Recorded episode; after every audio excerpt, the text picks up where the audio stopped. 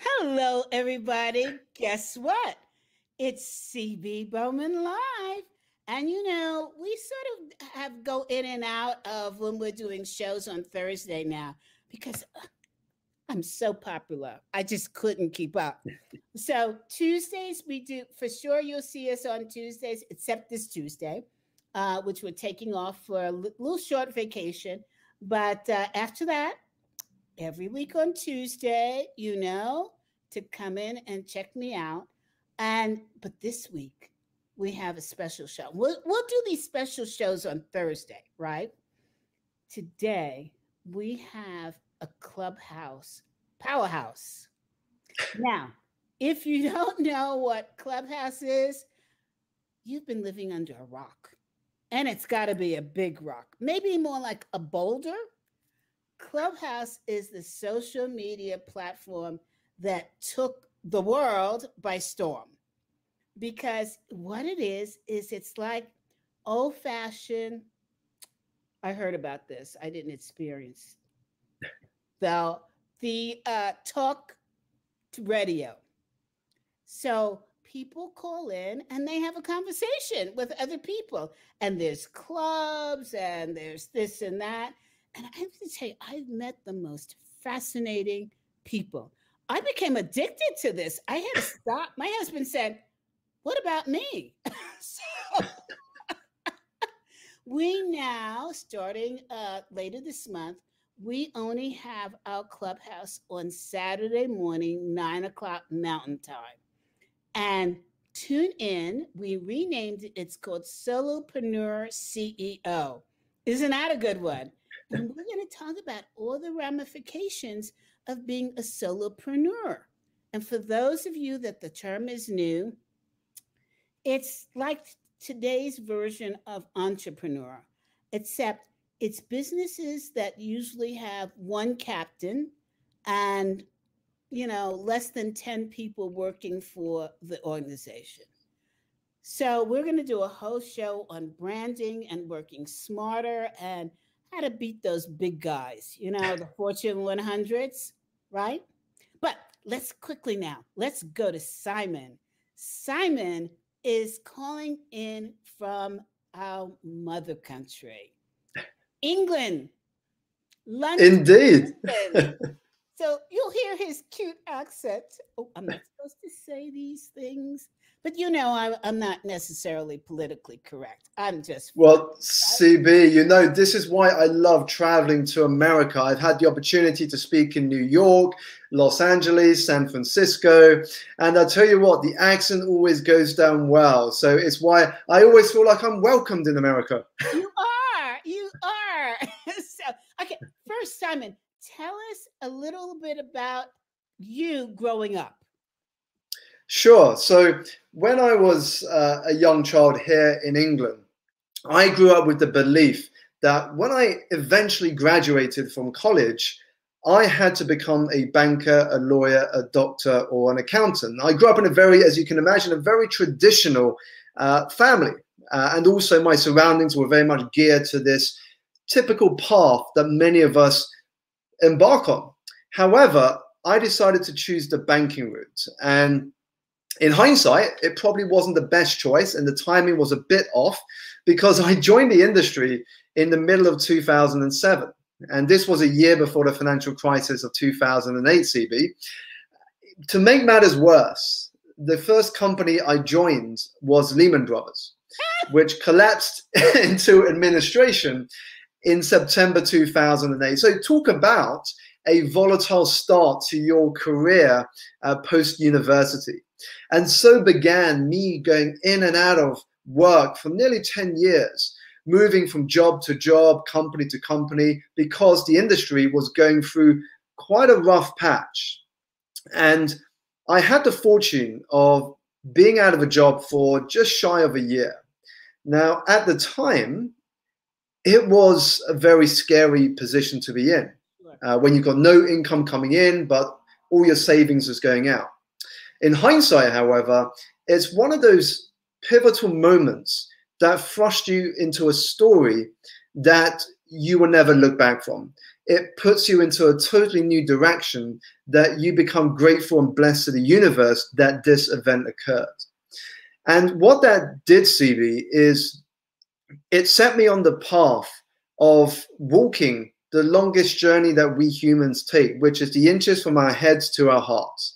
It is never an easy journey, but it is the most fulfilling that we will ever embark on. It is the most important journey that we will ever embark on. And I remember going to, it was a two day seminar in London that was explaining the world of coaching, explaining the concept of coaching uh, and how we can use this skill to improve the lives of others. So I went along with an open mind. I blocked out two days in the weekend. I didn't really have anything planned. And by the end of that weekend, the question that I had in my mind as I walked away from the venue was could I build a career in this industry? I had thought about it before because since a teenager, I was always interested in personal development. One of the first books I read was Think and Grow Rich by Napoleon Hill.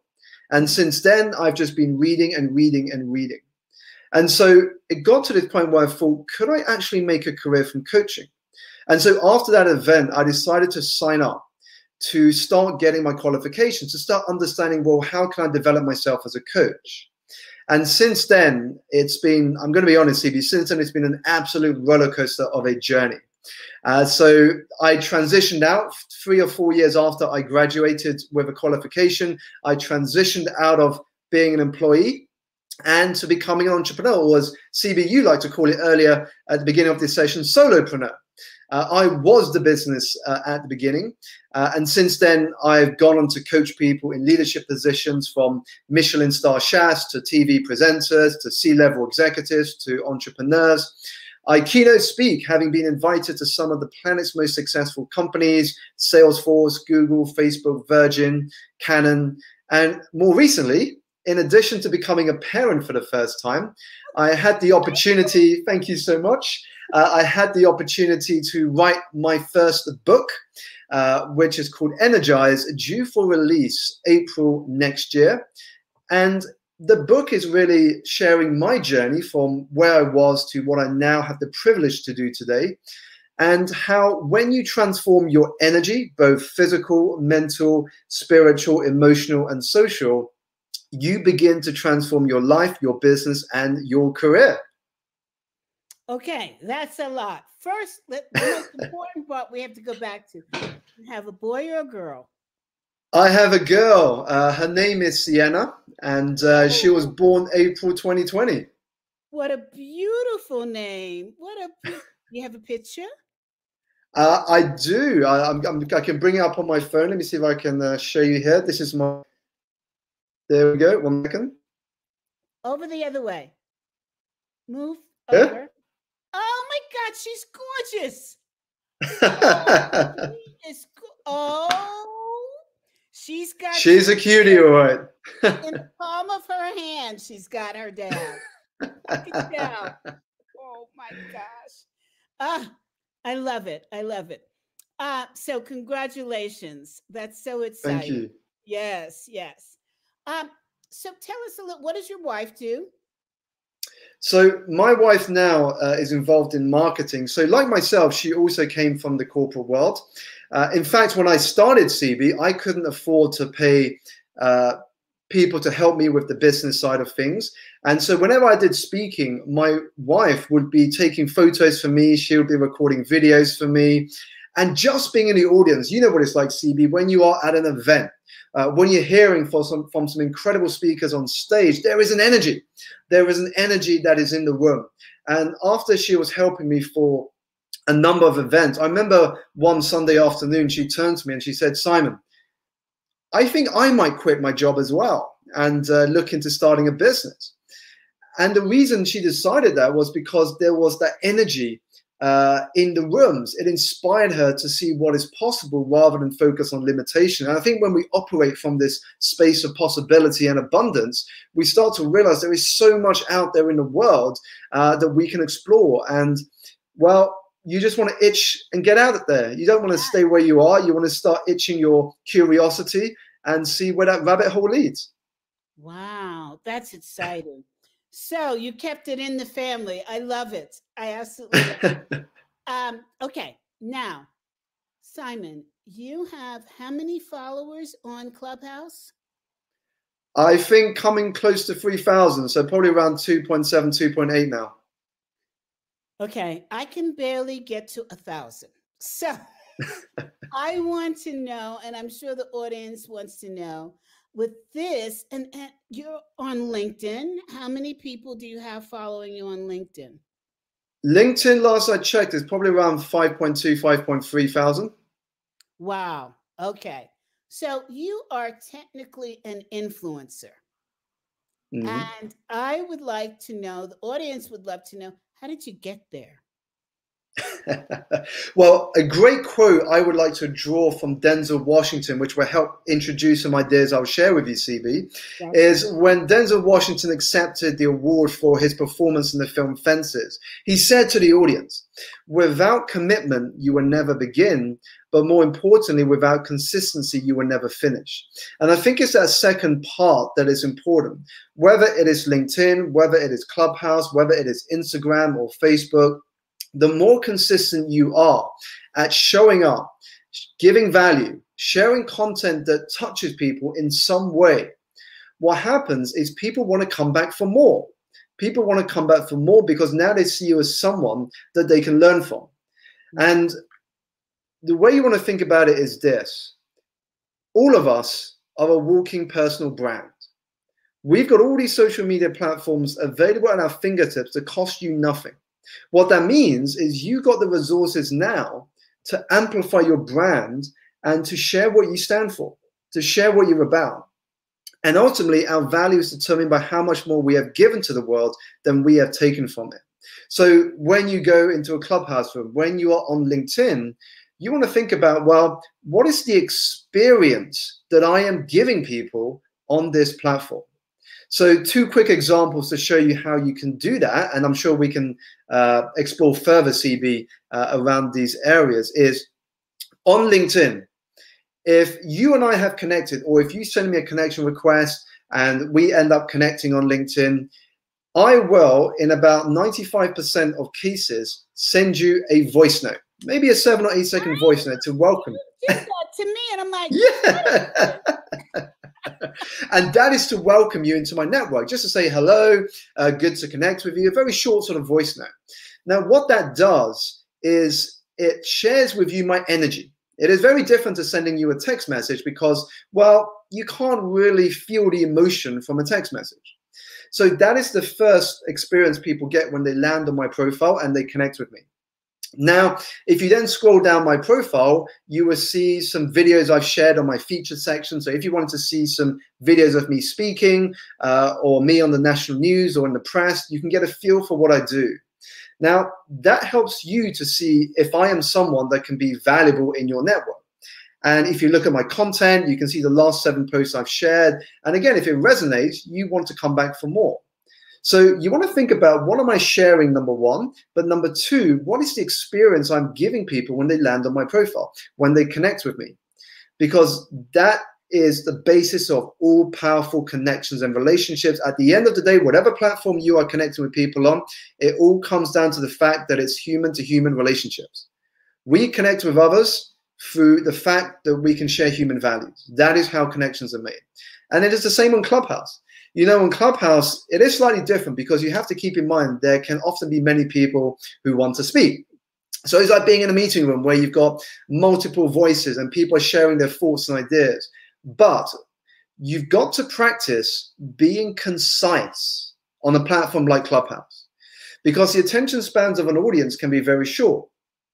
And a story I often share, CB, just to show you how powerful it is to be concise uh, with your answers, your wisdom, and your tips It's from a story about a bet that Ernest Hemingway supposedly won. Um, it's legend that says that Ernest Hemingway uh, said that he could write a six word story that would move the audience emotionally. And so he wrote these six words down and he read it to the audience. And these six words were simply for sale, baby shoes, never worn. And what he wanted to show in writing that was you don't need a lot of words to portray emotion. Emotion, after all, simply is energy in motion. How do you bring out the energy in your listeners, your followers, your audience? And it comes down to simplifying your message in a way that anyone can understand. That is the beauty of social media, whether it's LinkedIn, whether it's Clubhouse. How can you take somewhat complex ideas, and it may be complex ideas in your industry or that you've grown accustomed to, and simplify them in a way that anyone gets? They listen to you, they read what you share on social media, and they get it. And they get it. That is the greatest challenge for us because nowadays we are all content creators. We are all uh, in the position to create content. We can shoot videos on our phone. We can take photos on our phone. All of this is. But how are you deciding what messages that you want to share with the world? And how you do that is very important. You know, just one final example, CB, before I throw it back to you. If you look at the Dalai Lama, the Dalai Lama is one of the most recognized individuals on this planet. However, his mission has been to free Tibet.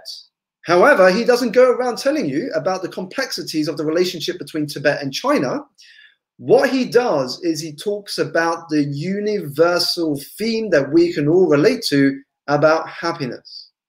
His talks are all about happiness. Now, you and I, no matter your race, your religion, your country, your domicile, what industry you're in, you can relate to those universal themes of happiness. And that's what he writes and speaks and shares thoughts on.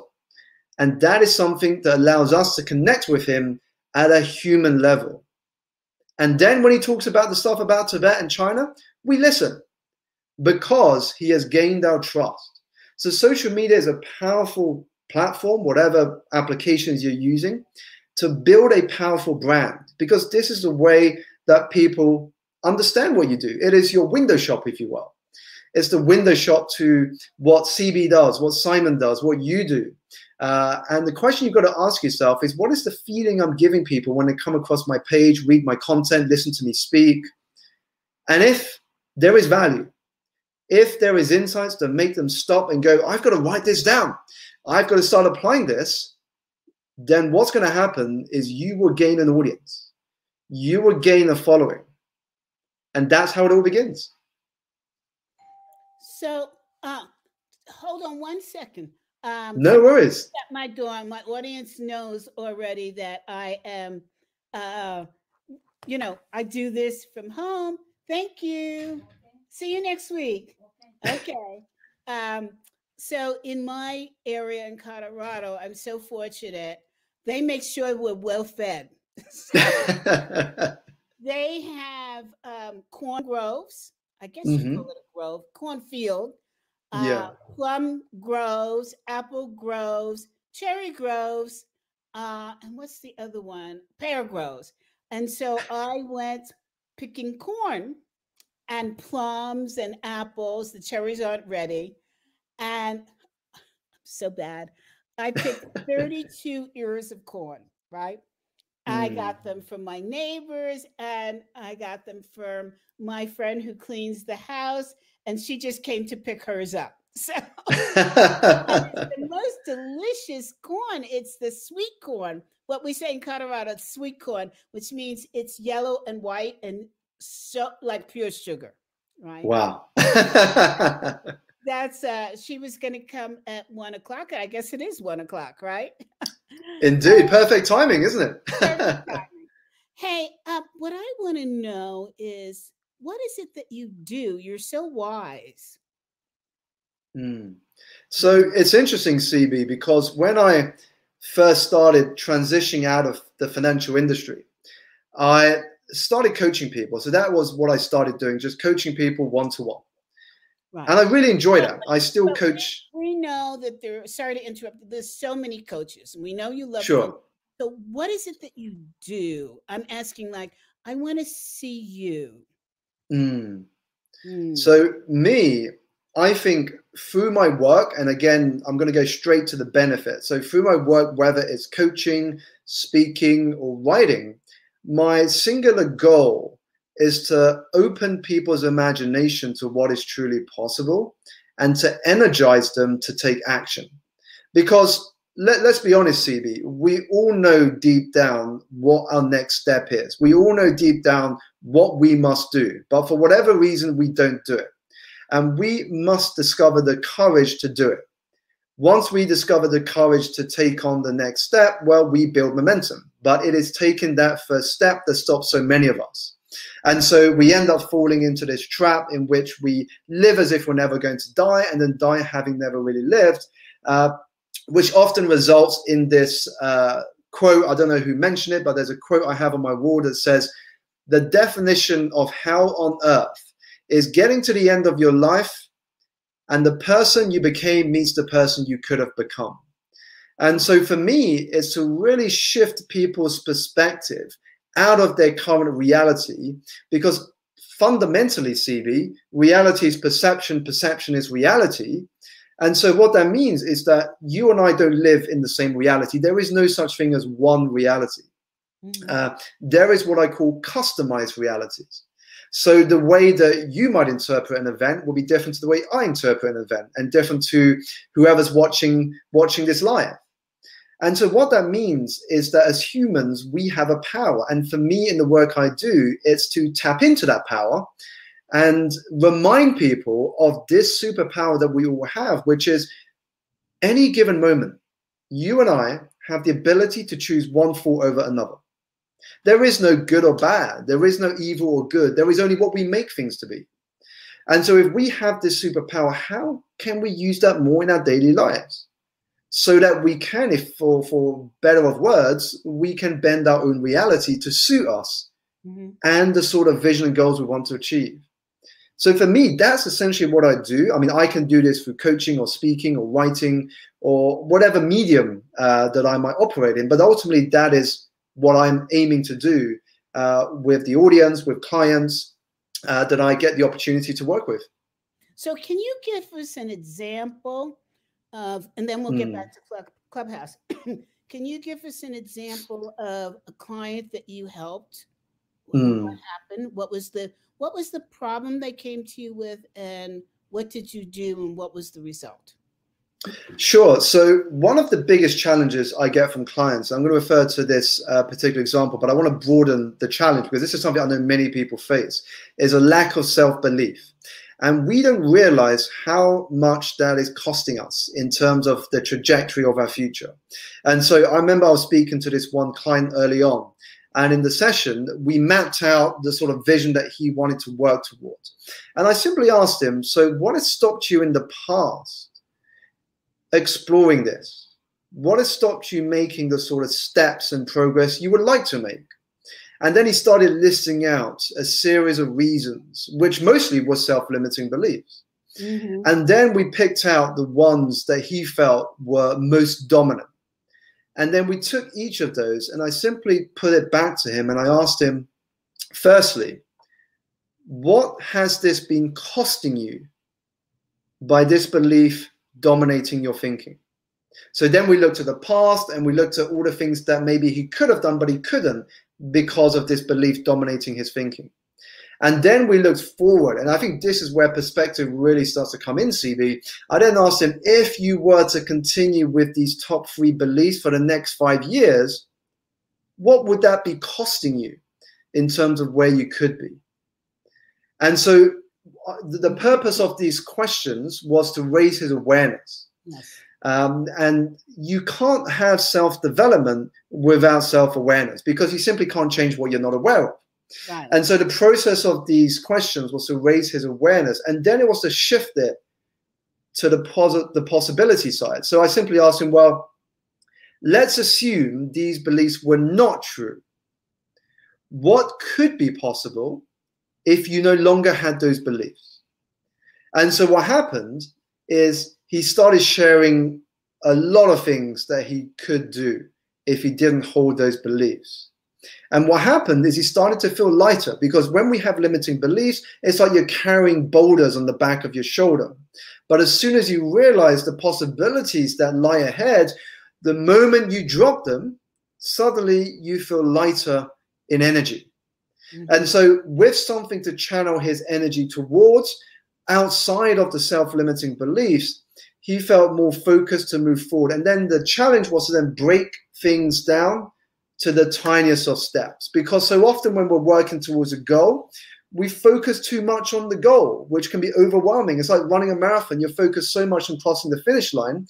But if you've not done the training and the nutrition and the exercise behind the scenes, well, of course, it's going to be overwhelming. And so it was about taking a step back and breaking it down to the simplest of steps that became a no brainer. And fast forward a year since we had that first meeting, now he's thinking bolder, bigger, and as I like to say, CB, more galactic than ever before. Because on top of that, in order to keep consistent in this sort of way of thinking, we began to outline and design for him an environment that would make it impossible not to succeed. Wow. I.e., how could he shift his physical environment and his social environment to support the new him? Because once we shift our identity, everything follows from there. You work from identity, the right habits come into place. You work from identity, you start attracting the right people into your life.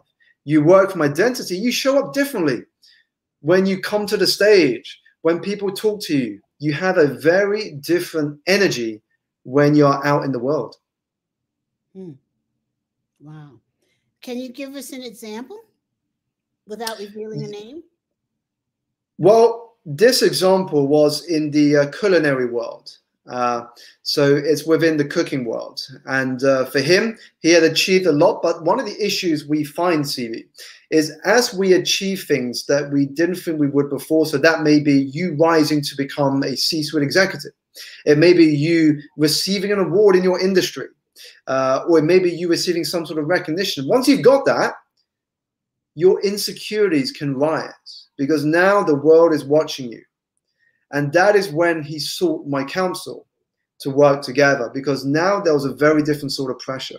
Before he had nothing to lose. Now, with the recognition and the attention, there was a lot more to lose yeah. because now people's eyes were on him and how he would build from there.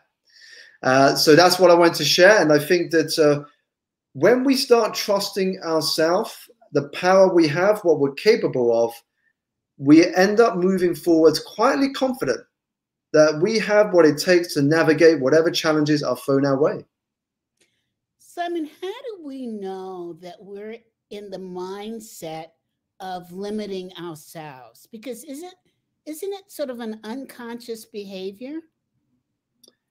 It is, but CB, I think there is always an element of some conscious understanding that we are limiting ourselves. Otherwise, people won't know that they want to seek out coaches right. or they want to seek out mentors or books. So there is an element of the first stage, if you will, is feeling that tension that where you are isn't aligned to where you would like to be. That's almost the first step. When you feel that tension, so it could be you feel unfulfilled in a job or you feel lost or you feel like your career is not going anywhere. That's usually the first step because it triggers a tension inside of you.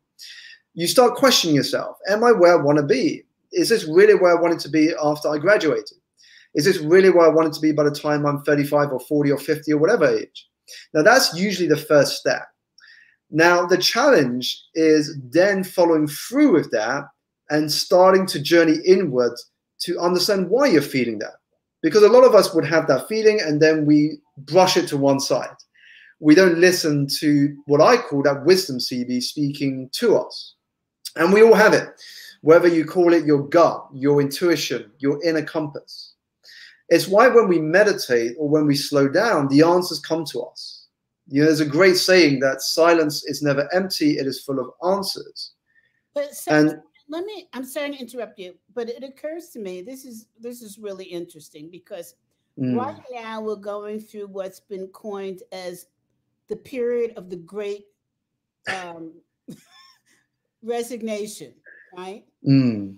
people are not going back to their jobs it's mm-hmm. almost become like a new pandemic right Mm. Now, the reason why they're not going back to their jobs is twofold that we can automatically see. Sure. One is they felt unfulfilled in their job. And now that they've had, and this realization has really hit hard since they've been able to work from home.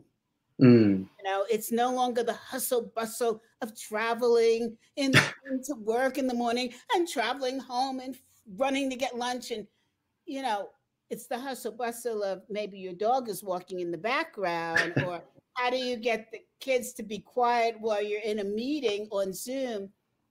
But that sort of quote unquote extra time that we've gotten Mm.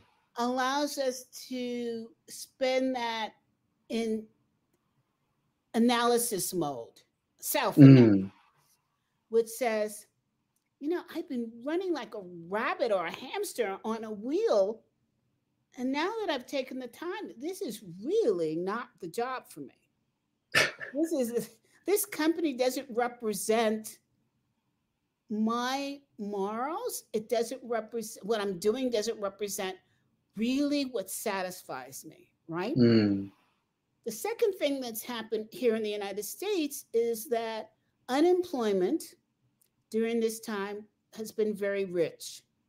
Mm. For a lot of people who are hourly employees, and they're saying, I'm making much more money on unemployment than I'm than being employed.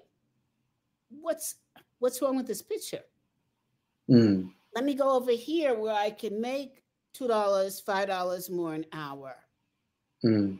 I may have the same nonsense that I have to deal with at work, but at least I'm going to get paid better, right? Yeah. Let me resign. Now, how do we separate? And maybe we can't, maybe it's the same. Mm. This inner feeling that you're talking about of unhappiness about work Mm. Mm. from a trend or pandemic.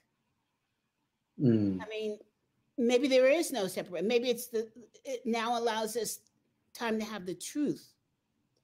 Definitely. I, CB, I would echo something you said just now, which is because of the pandemic, we as, as a planet have had more time than we've ever had to just really reflect on where we are and if we're doing what we really want to do. Now, you remember I shared with you early on that I was out of employment for nearly a year. And because of that experience, that kickstarted the journey to what I now get to do today. And that is because for the first time in my life, I had the opportunity in that year to ask myself, what did success mean to me? Mhm. Now, when we are younger, we don't really get the time to reflect on that because society, parents, teachers, colleges, and schools all tell us what success means. Yes.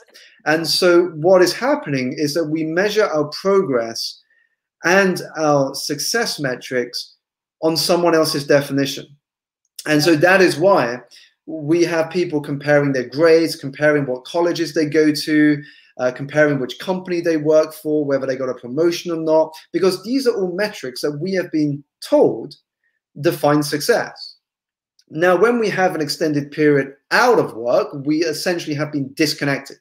Even if you're working, but you're working from home, because you're not in, as you would say, CB, that sort of rush and the hustle bustle of the commuting, um, and your attention being diluted because you have a colleague demanding this or a manager managing that. But when you're at home, you don't have all that pressure and you don't have the commute. So suddenly you save hours every week from commuting.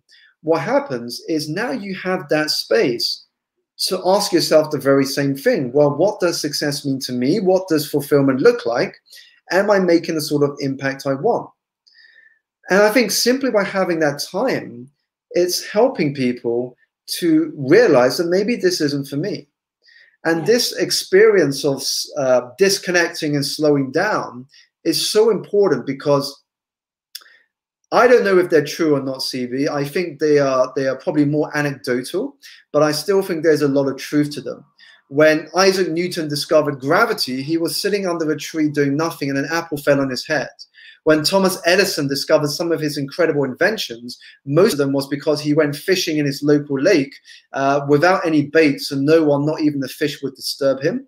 Um, and so on. So you've got all these anecdotal stories of how people pivoted their career or had a breakthrough idea or invention simply because they took the space to detach from work, to, to almost reflect on where they are.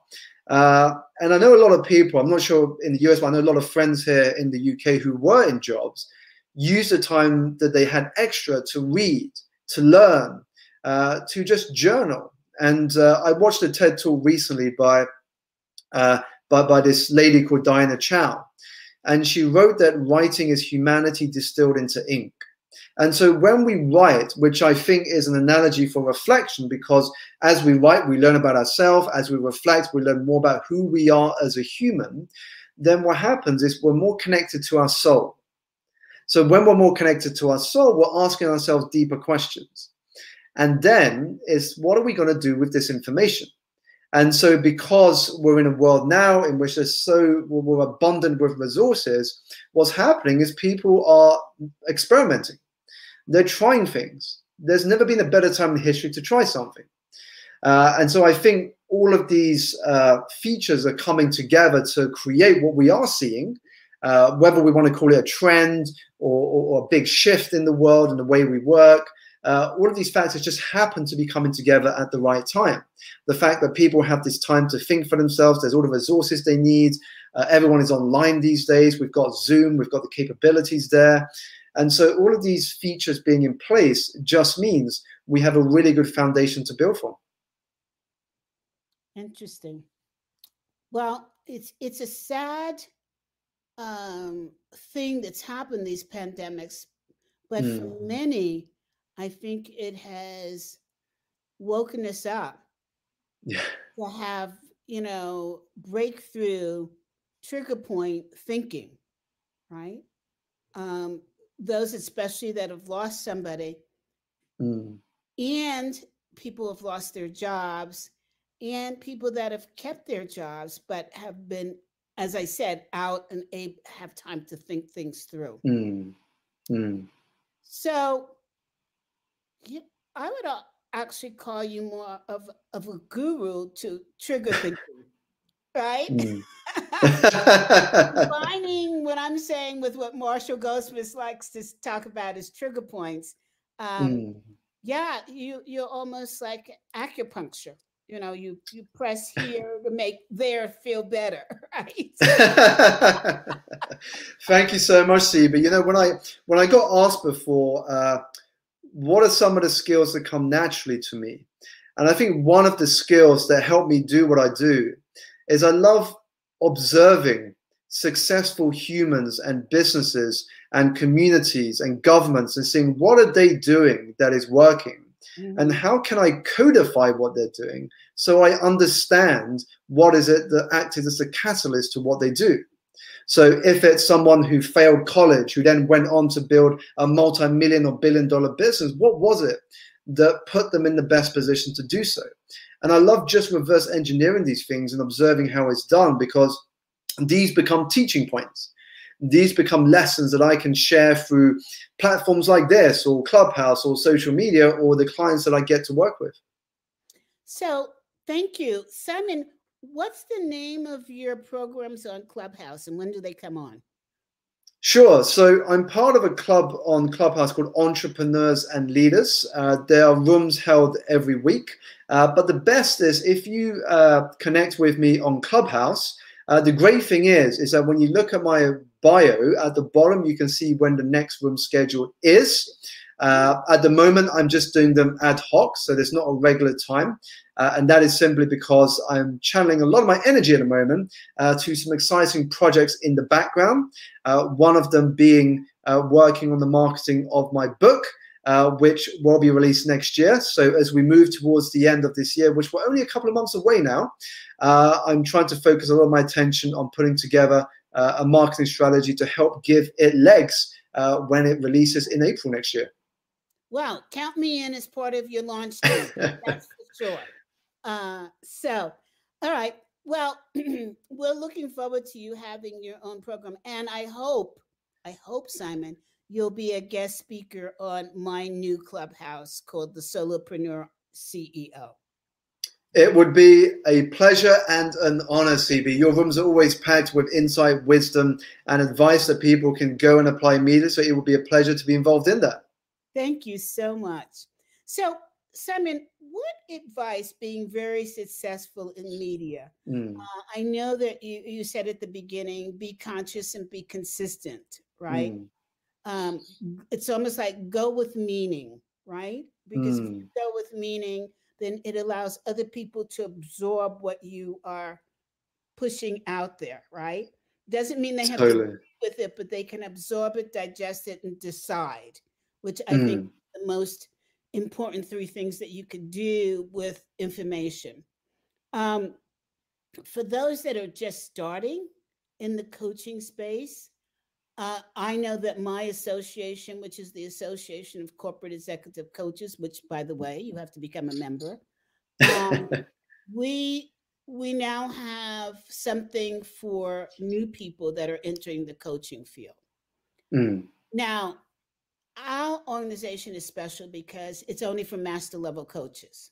Sure. So what we had to do is we had to create a win win for new people in the coaching field um, so that you know we would not destroy our brand of master mm. coaches so what we did is we said uh, new people could come in with little experience in coaching but they had to be mm. really successful in their previous career yeah and that way um, that energy that that success from your previous career you can mm. share mm. with your mentor so that your mentor learns a new industry. And so when you come in as an associate, you're given a mentor master coach. Mm, right? Sure.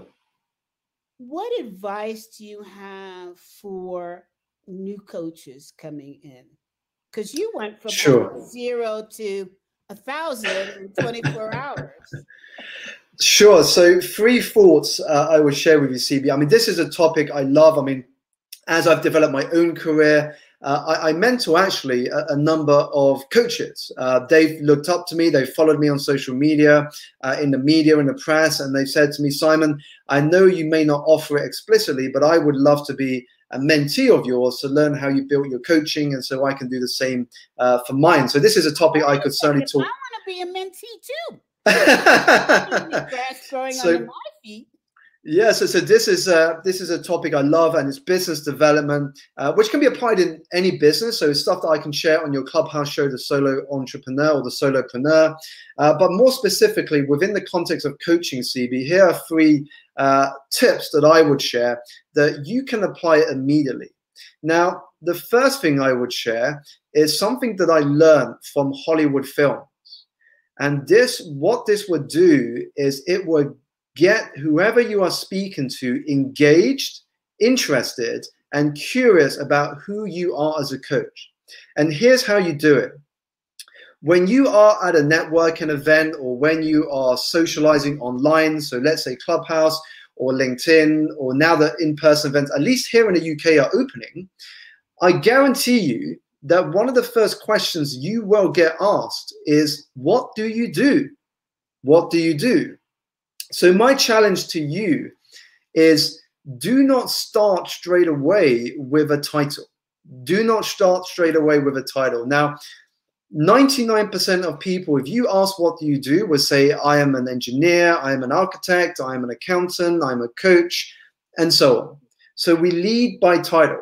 Now, here's, here's the problem your title tells the other person nothing about who you are as a person.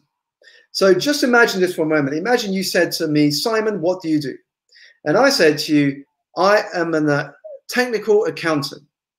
Now, for most people who hear that, they may say boring in their head, or they may be thinking, how can I quickly move on to the next person and finish this conversation? Now, apologies to all the accountants watching, but what I want to share here is that it is not our fault. It is the way our brain works what our brain does is when it hears a title, it associates a title with stereotypes. with societal adjectives for that particular career path. So if you were to say, uh, I am a tech entrepreneur, even though you may not be making any money, suddenly people see, wow, tell me more about your startup. So society has made that feel cool. So your challenge is don't lead with a title. Instead, and here's a bit from Hollywood films lead with a trailer. And here's how it works. If you lead with a trailer, what happens is that if your trailer is good enough, you want to come back to the cinema and watch the full film. In this case, the full film is your coaching service. So, how can you lead with a trailer that entices them to want to ask the question, Tell me more? How does that work? How does one work with you? So, that is your challenge. How can you lead with what I would call an origin story that details what you do and why you do it? So, if I just run with analogy of Hollywood for a moment, imagine I'm Peter Parker and you were to say to me, Peter, what do you do? Now, if I'm leading by title, I can simply say, well, I'm a superhero saving the world with the Avengers. That's a title. However, imagine I changed how I introduce myself and you say, Peter, what do you do? And I were to say to you, well, when I was a teenager, I decided to skip the class and go to the science museum, sneaked into the laboratory there, and accidentally got bitten by a radioactive spider. This gave me powers that I could never fathom. And I learned from my great uncle Ben that with great power comes great responsibility. And in that moment, I had to make a choice. And that choice was to use these powers to save those who couldn't defend themselves from the crimes of society. And that is what I now get to do today. And hopefully, in the process, ensure that we can all live a happy life. Are you interested in learning more? Now, oh, notice. So that is a great story. Oh. So, so notice what I did in the second example. Instead of leading by a title, which can trigger a judgment, I lead with a story like a trailer that grabs your interest. It's like when you go to the cinema and you see a trailer, and straight away there's an explosion. You're hooked. You want to find out what's happening next. And then if the trailer's done its job, you want to come back and buy the ticket to see it. I love it. You know, I, I am now starting with my trailers. so that is the first point. The second point is as you are building your coaching business, especially if you're starting early, if you're at the beginning of your journey, don't see what you're doing on the business development side as selling. So don't see it as how can I sell better? What is my unique selling point? My challenge to you is to switch the word sell to serve. What is my unique serving point? How can I serve people in a way that they've never been cared for so that they get an experience, a mini experience of what I can do with my coaching? And if you serve people so well, they will, even if they don't work with you, they will refer people to you. That is how this works. So I'll give you a real life example. So a couple of years ago, I had a meeting with a prospect. And this prospect worked in the music industry. So he was a music executive. And a few days after our meeting, he was traveling from London to New York for a couple of business meetings. And we had this uh, conversation. He told me he was very stressed. Him and his wife were raising three children, and he was never busier uh, than where he was at that point. So business was going good, but it was stressful. So taking that information, I sought to understand the individual at a deeper level, at a human level. And so what I did is while he was on his plane journey to New York, I put together a Spotify playlist and this was bespoke to him because he works in the music industry. So I thought this would be perfect for him. So I put together a Spotify playlist. I sent the link to his WhatsApp and I simply said, when you land in New York, check into your hotel. I suggest you give this 20 minute playlist a listen and just notice what you notice. A few hours later, after he landed, he sent me a WhatsApp and he said to me, Simon, that was so beautiful. I was listening to the musical pieces that you chose in that playlist as I was staring out of my room at the clouds and the skyscrapers of New York. It was beautiful and thought provoking. When do we start working together? Wow. Now, what I did is I served him in a way that is not uniform. I would not clearly do that to every prospect. But because he works in the music industry, that happened to be a great medium to access him and calm him through the medium of music. Now, if I was speaking to someone in the film industry or someone in corporate banking or someone in a completely different industry, then clearly my approach would be different. But this is coming back to unique serving point. How are you serving your clients in a way that they feel deeply listened to, appreciated, and understood? Because when you go deep, when you understand them like no one has understood them before, they will never forget it. Again, even if they don't work with you, the question either becomes when or they will send opportunities your way because they will talk about how they experienced who you are. So that's the second point. Move from a position of selling to a position of serving. How can you serve people better? And the third point is when you are in conversation with your clients, you want to come from a place of challenge. Remember, when you work with your clients, your goal is not to be their best friend. Your goal is to challenge them and to move them out of their comfort zone. So, what I mean is this as you get to know your client, their strengths, their weaknesses, their past, their future, what's important to them, what they're telling you they want to work on. As you get to know them through the way they act, through the evidence they're sharing with you, you will get an understanding of how you can challenge them. And the more you can challenge them, the greater the results you are going to get. And that is ultimately how you build a coaching business. Your coaching business is built on the results that you have achieved and that you can deliver. And that's why you've got to think about challenging your clients because that is where growth comes from. I remember speaking to a client recently and she said to me, I'm scared of rejection. You know, when I go out there and I get a rejection after spending hours with this client, I'm dwelling on why did that happen? What did I do wrong? What did I miss? Maybe I'm not experienced enough. So my response to that is I said to her, in the next 90 days, I want to give you a challenge. Your challenge is to get me 100 rejections. Get me 100 rejections in 90 days. Now, here's why this works, CB. Number one, I have gamified the negative. So I've turned it into a game. And we as humans, we love games. So I've turned the negative of getting a rejection into a game. So once she gets that first rejection, she goes to the second, to the third, to the fourth. But here's the second thing that gets triggered because she's now playing a game, she doesn't have the time to dwell on that last rejection. She's got to go and get that next one. Otherwise, she's never going to get 100. And here's the beauty if you do this exercise well and properly, you will never get to 100. And that is because the more rejections you get, the more yeses you will eventually arrive at. Because after each no, your brain is learning your brain is thinking, well, what can I improve next time? What can I do differently? So as you get to your 10th, your 11th, your 12th no, you might find your 13th becomes a yes. And then your 14th is a no, your 15th is a no, your 16th is a no, 17th is a yes. And so what happens is that when you play this game properly, you will start getting yeses. And you just need that first yes to begin.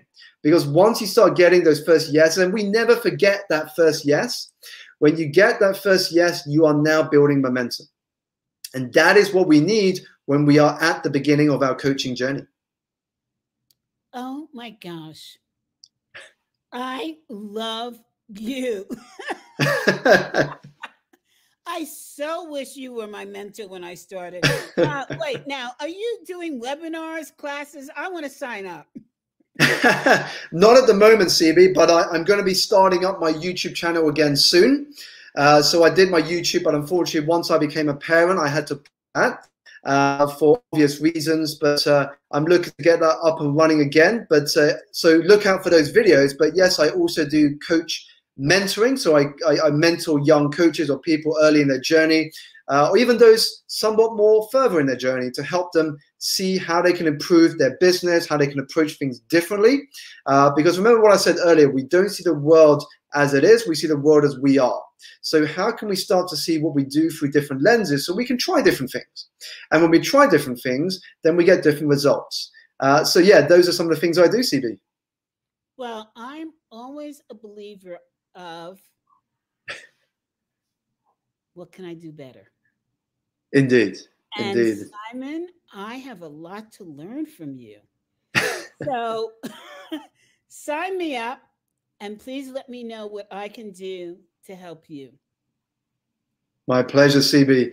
It will be a pleasure and an honor to work with you in some capacity. I love this. Gosh, I wish I had had this interview before the ACEC conference this year. I so invited you to be a speaker. You would not have had the chance to say no to me. well, CB, I'm sure there is always a next conference. Uh, and uh, I was going there, and you are definitely on the board. So. um, well, I think that we have gone past our time, but that's because this has been so fascinating. I am just mm. loving it. I'm glad that I came back to do this special show on Thursday. And I'll tell you what, I'm going to share this interview with our new associates because this is something they must hear. They mm. may ring in your doorbell. That's well, CB, it will be an honor for you to share it. As I said, uh, I, am always glad to help. I believe that our value is determined by how much more we have given to the world than what we have taken from it. Uh, and I think if what I say, the words I've shared today, resonates with them, uh, then I am glad, and that is the greatest reward for the work I do. Well, I have to tell you, I've been in the coaching space for X number of years. and if I've learned today, I know they're going to learn. you know, when you've been around a long time, it allows you to say, wow, that's something I didn't know. you go, oh, yeah, I knew that. And you're thinking, no, I really didn't. But let me, let me sound like I've known it all. Simon, totally, totally what are you what are you going to do next on Clubhouse? When will we know when you have your own program on Clubhouse?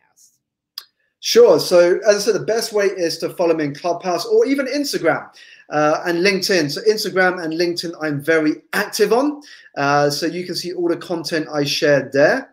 Uh, and my YouTube channel, just go onto YouTube, search for Simon Alexander Ong, uh, and you will see that come up. Uh, from next month, so a few weeks' time, I will be starting to upload more videos. And those videos will be built around some of the things I speak around on leadership, energy, and business development. So, some of what we discussed today, I'll be going into greater depth uh, and also sharing with you. Maybe this is something for another talk for us, CB, or even on your roaming clubhouse about how you can seal the deal uh, with a client before you've even had that first conversation. Uh, and that is something powerful that we can all begin doing now uh, with regards to using our social presence. Um, let's see. I will contact Anna Malikian, who's my partner in Clubhouse, and she is, you know what? I'm going to introduce you to her. Mm. She does mindset, and she's also a business psychologist. Um, mm-hmm. She's from Portugal. She is a great woman. You should know each other. I'm going to ask her when we're starting Clubhouse again, and mm-hmm. absolutely mm-hmm. um, how to seal the deal. Yeah. Mm. Um, and in fact, would you come and talk to our, our four?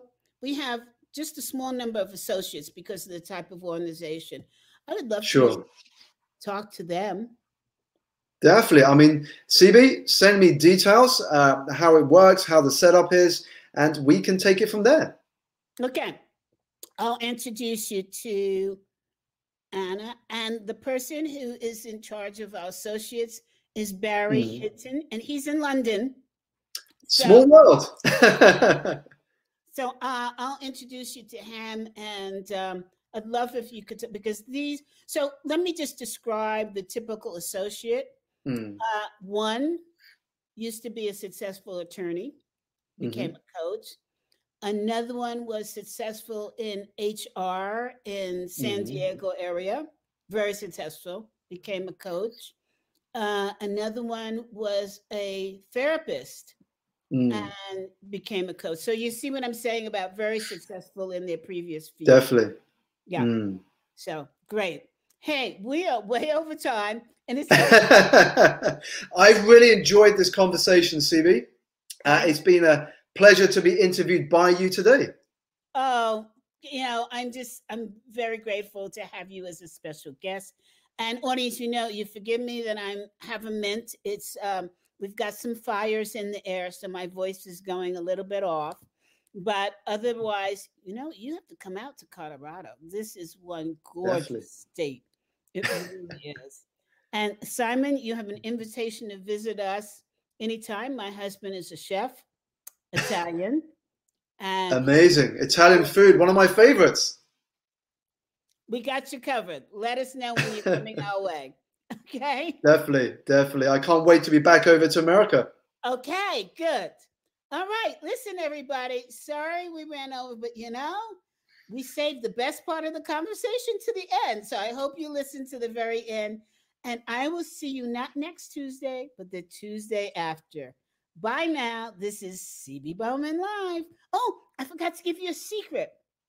Well, our secret is connect with me on LinkedIn mhm, and find out when we restart Clubhouse for the fall because Simon is going to be one of our guests and he's going to be talking about how do you land the client even before you land the client. Okay. Indeed. Take care, everybody. Have a good one. Bye.